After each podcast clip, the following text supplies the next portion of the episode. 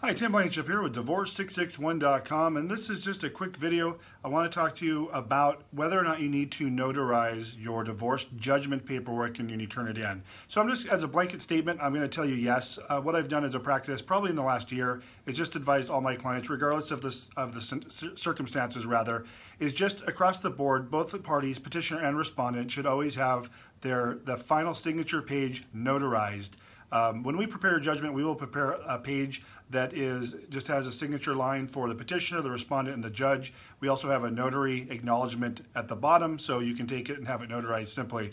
The reason we're recommending that you, across the board, regardless of the circumstances that both parties get it notarized, is we're starting to see a trend and this started about a year, year and a half ago, where a clerk here and there around, you know, throughout California is requesting it if it wasn't, even though it wasn't normally the case. So let me give you some scenarios.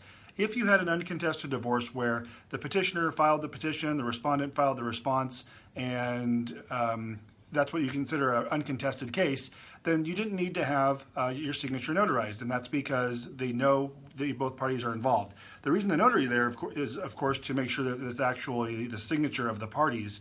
And when the, no response is filed, in a case of a default or a hybrid, where we have a, default with the agreement, that again is a time when you would need to have your signature notarized, the respondent. Uh, then what started happening is on long-term marriages where we are terminating spouse support. So I don't want to get too much into the weeds on this, but in a long-term marriage, the general rule is California law states that there is reserved jurisdiction over the issue of spouse support indefinitely. However, many clients want to terminate that jurisdiction, so there's waiver language to do so.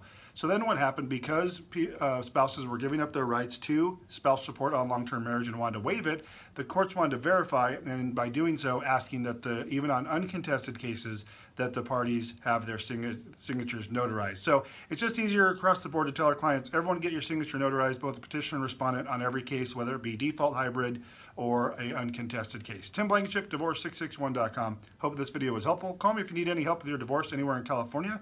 You can schedule a consultation with me uh, right off our website. You can go to divorce661.com. Look for the blue button, says schedule a call with Tim, and you'll have access to my calendar and we'll get you set up.